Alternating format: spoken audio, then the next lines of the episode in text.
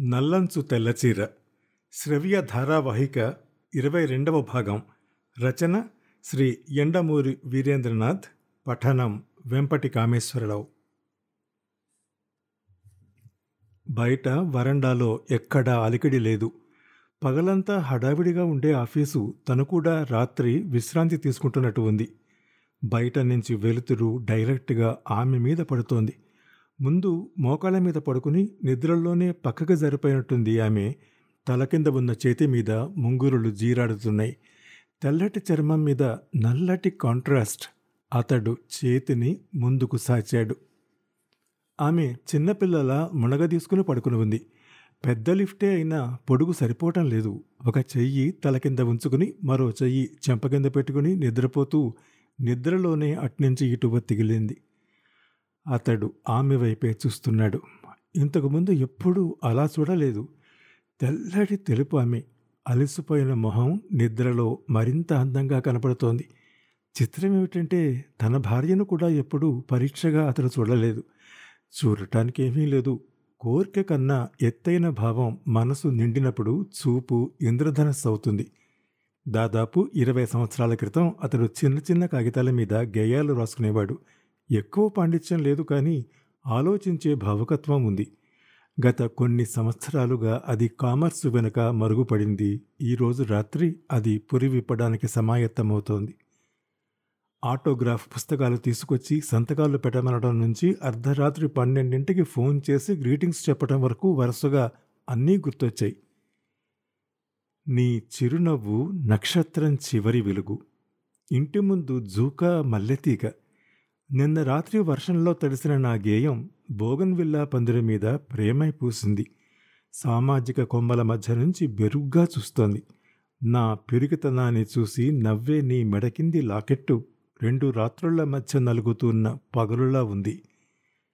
ఆమె అట్నుంచి ఇటు తిరగడంతో బయట మెడ మీద నుంచి కిందకు జారి నేల మీద జీరాడుతోంది. ఒక మోచెయ్యి రెండో అరచెయ్యి తలకిందే ఉండటం వల్ల మెడ నుంచి కిందుగా వెళ్ళే గీత మరింత లోతై కారు మబ్బుల మధ్య కదిలే మెరుపు తీగల వంపు తిరిగి జాకెట్ లోపలికి అదృశ్యమైంది. చేతి మలుపులో ఒక వక్షోజం సగం వరకు కప్పబడిపోవటం వలన అర్ధ భాగం మాత్రమే గోచరమవుతోంది. రెండోది పూర్ణకుంభం అవడంతో రెండు వందల పేజీల కుమార సంభవం పుస్తకం మీద ఆరు వందల పేజీల మనుచరిత్ర పుస్తకాన్ని ఆంచినట్టుంది. పూర్ణ కుంభపు విశృంఖలత్వం కూడా మనుచరిత్రకు సరిపోయేట్టే ఉంది. కుమార సంభవంలో పార్వతి తండ్రి చాటు బిడ్డ కదా పైట వెనుకే బుద్ధిగా ఉంటుంది. వరోధని అలా కాదు అనుకున్నది సాధించగలదు. అతడు బలవంతంగా కళ్ళు తిప్పుకుని గాలికి ఎగురుతున్న పైటను నిండుగా కప్పాడు. అలా కప్పుతూ ఉండగా ఆమెకి సగం మెలకువ వచ్చి ఆ సగం నిద్రలోనే అతడి చెయ్యి గట్టిగా పట్టుకుని అలాగే మళ్ళీ నిద్రలోకి జారుకుంది. ఆమె స్పర్శ గుండెలోపలి కవాటాల్లో గంధం రాసినట్టుంది. చెయ్యి ఆమె మెడ దగ్గరగా ఉండటం వల్ల ఆమె ఉచ్ఛ్వసించేటప్పుడు చేతి మీదుగా వెళ్ళే హేమంత పవనం నిశ్వసించేటప్పుడు గ్రీష్మం అవుతోంది అతడికి తన భార్య గుర్తొచ్చింది. స్త్రీలో బేలతనాన్ని ఆధారపడే గుణాన్ని ప్రేమించినంతగా మరేదాన్ని ప్రేమించడు పురుషుడు. ఆమె పడుకున్న భంగిమలో ఆ తత్వం కనబడుతోంది. మాధవి ఏనాడైనా పడుకుందా? ఒకే దిండు మీద మన రెండు తలలు దగ్గర వలేని ఉత్తర దక్షిణ ధృవాలు అతడు కళ్ళు మూసుకున్నాడు. ఈ పాటికి సినిమా వదిలి ఉంటారు.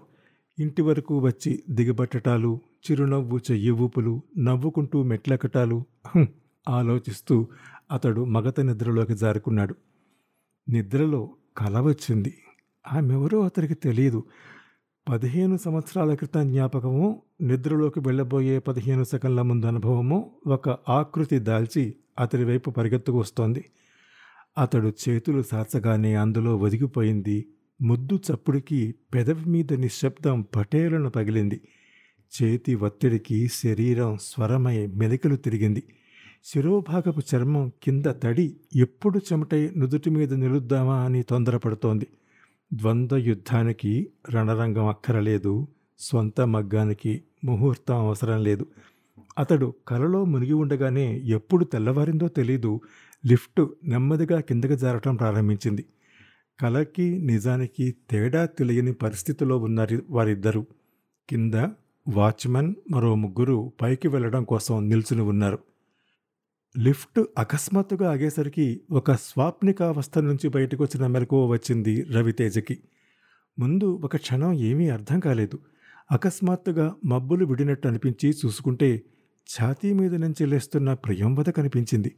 ఆ తరువాత కనిపించారు లిఫ్ట్ బయట శిలాప్రతమల్లా నిలబడి చూస్తున్న ముగ్గురు. వాచ్మెన్ గదులు ఊడ్చేవారు ఇంకొకరు.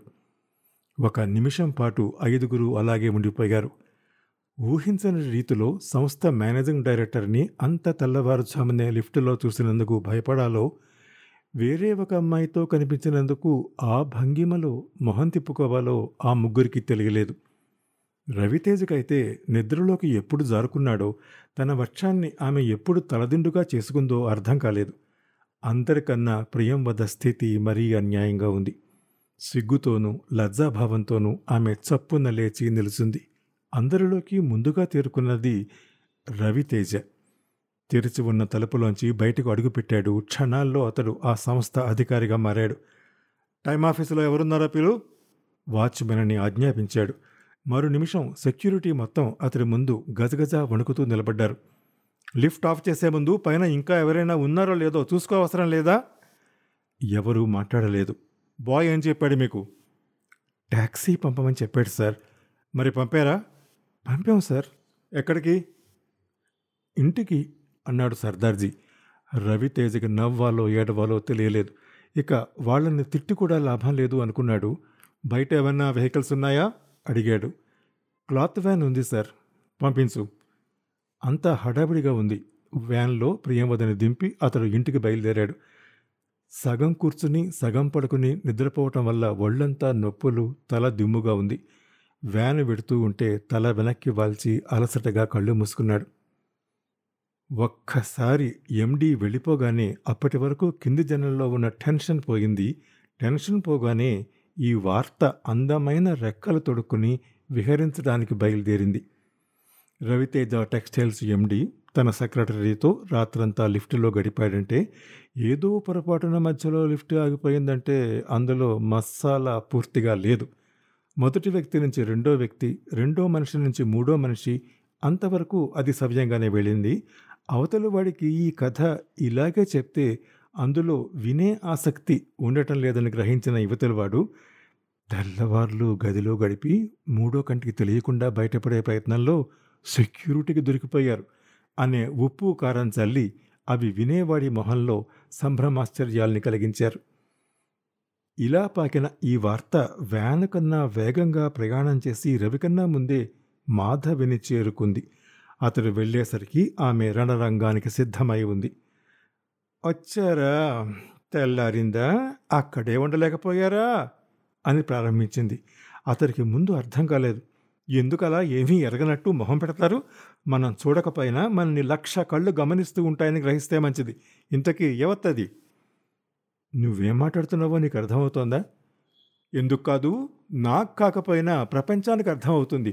మరి ఇంత బరితెకిస్తారనుకోలేదు మధ్యాహ్న పూట ముసలి సెక్రటరీతో కళ్ళారా చూసి గడ్డి పెట్టినా మీకు బుద్ధి రాలేదన్నమాట. మాధవి! ఇప్పుడు దాన్ని తీసేసి ఎవరో వగలాడికి ఉద్యోగం ఇచ్చి ఇక రాత్రులు కూడా అక్కడే వకం పెట్టారన్నమాట. భగవంతుడా నేనేం చేతుండా దేవుడా? అంటూ గొంతెత్తి రాగం తీయటం ప్రారంభించింది. నీకేమన్నా మతిపోయిందా? ఆఫీసులో పని ఎక్కువ ఉండి రాత్రి ఆలస్యంగా వస్తుంటే లిఫ్ట్ ఆగిపోయింది. చెప్పండి చెప్పండి. రంకు నేర్చినమ్మ బొంకు నేర్చదా అని వినేవాళ్ళుంటే ఎన్ని కథలైనా చెబుతారు. మా అమ్మ నాన్నలకి చెబుతూనే ఉన్నాను. నేను చేసుకోను మొర్రు అంటున్నా నిలువునా నా గొంతు కోసారు ఇప్పుడిక ఏ నొయ్యో గొయ్యో చూసుకోవాల్సిందే. ఆమెనా మాట్లాడుతోంది? తన భార్యనా మాట్లాడుతోంది అన్నంతగా నిర్వీణుడై చూశాడామని. ఈ లోపల బయట అలికిడి వినిపించింది. అతడు స్వరం తగ్గించి మాధవి బయట పనివాళ్ళు అందరూ వింటున్నారు. కాస్త నెమ్మదిగా మాట్లాడు. ఏ? ఎందుకు మాట్లాడాలి? ఎవరికి తెలియని భాగవతం? రాత్రంతా ఆఫీస్ రూమ్లో ఆడితే లేదు కానీ ఇంట్లో వాళ్ళకి తెలిస్తే వచ్చిందా ప్రమాదం? ఈరోజు అటో ఇటో తేలిపోవలసిందే. అతడి సహనం నశించింది. ఏమిటి తెలిపోవలసింది? ఏమిటి తెలుస్తావో చెప్పు? అరిచాడు.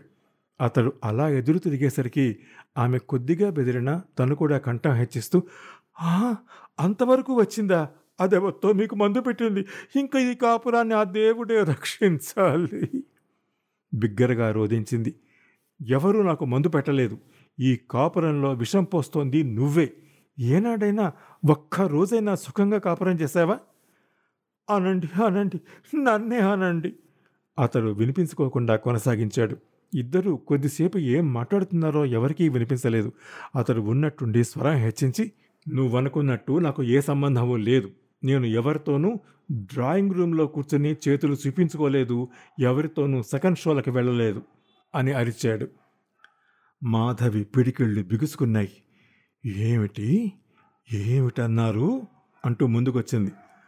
మానసిక వ్యభిచారం కన్నా వ్యభిచారం మంచిది అంటున్నాను. ఏ? తప్ప? రెట్టించాడు. పచ్చకామెర్ల రోగికి లోకమంతా పచ్చగా కనిపడిందని మీరు తిరుగుబోతులు కాబట్టి తాగుబోతులు కాబట్టి నన్ను ఆమె మాట పూర్తి కాలేదు. అతడు లాగి పెట్టి ఆమె చెంప మీద బలంగా కొట్టాడు. అంతే ఆ గదిలో ఒక్కసారిగా నిశ్శబ్దం అలవుకుంది ఆమె కనుగుడ్డు మెలుతిరిగినట్టయింది. ఎక్ ఎక్ మన్న శబ్దం ఆమె నోటి నుండి వచ్చింది. వెనక్కి విరుచుకు పడిపోయింది. అతడు నిరుత్తుడయ్యాడు ఆమె మొహం అటు ఇటు కదులుతోంది. నాలుక పళ్ళ మధ్య నలుగుతోంది. ఏదో స్ఫురించిన వాడిలా అతడు తాళం చేతులు తీసుకొచ్చి గబగబా ఆమె చేతుల మధ్య బలవంతంగా పెట్టాడు. అప్పుడే వచ్చినట్టు ఇద్దరు నౌకర్లు లోపలికి వచ్చారు. అది పట్టించుకోకుండా వారిని పురమాయించి ఆమెని పక్క మీదకి చేర్చి డాక్టర్కు ఫోన్ చేశాడు. ఐదు నిమిషాల్లో డాక్టర్ వచ్చాడు. ఇంజెక్షన్ ఇచ్చి హిస్టీరియా లక్షణాలు కనబడుతున్నాయని చెప్పి వెళ్ళిపోయాడు. ఇల్లంతా శ్మశానాన్ని శబ్దం అలముకుంది. నౌకర్లందరూ అక్కడక్కడా చేరి గుసగుసలాడుకుంటున్నారు. జరిగిన అసహ్యకరమైన సంఘటనలతో అతడికి తల కొట్టేసినట్టయింది. తన గదిలోనే చాలాసేపు కూర్చున్నాడు. కానీ ఈ రోజు కాకపోయినా రేపైనా బయట ప్రపంచంలోకి రావాల్సిందే కదా అనుకుని కొంచెం సేపట్లో మానసికంగా సన్నద్ధుడై బయటకు వచ్చాడు. అతడు కుంగిపోతే చూద్దామనుకున్న నౌకర్లకి పనివాళ్ళకి ఐదు నిమిషాల్లో అతడు మామూలు మనిషిగా మారి ఆజ్ఞలు ఇవ్వటం చూసి మతిపోయింది. ఆ మాటకొస్తే మరింత కఠినంగా అతను వ్యవహరించాడు. ఆ తరువాత ఏం జరిగింది? ఇరవై మూడవ భాగంలో వింటారు. అంతవరకు సెలవు. నమస్కారం.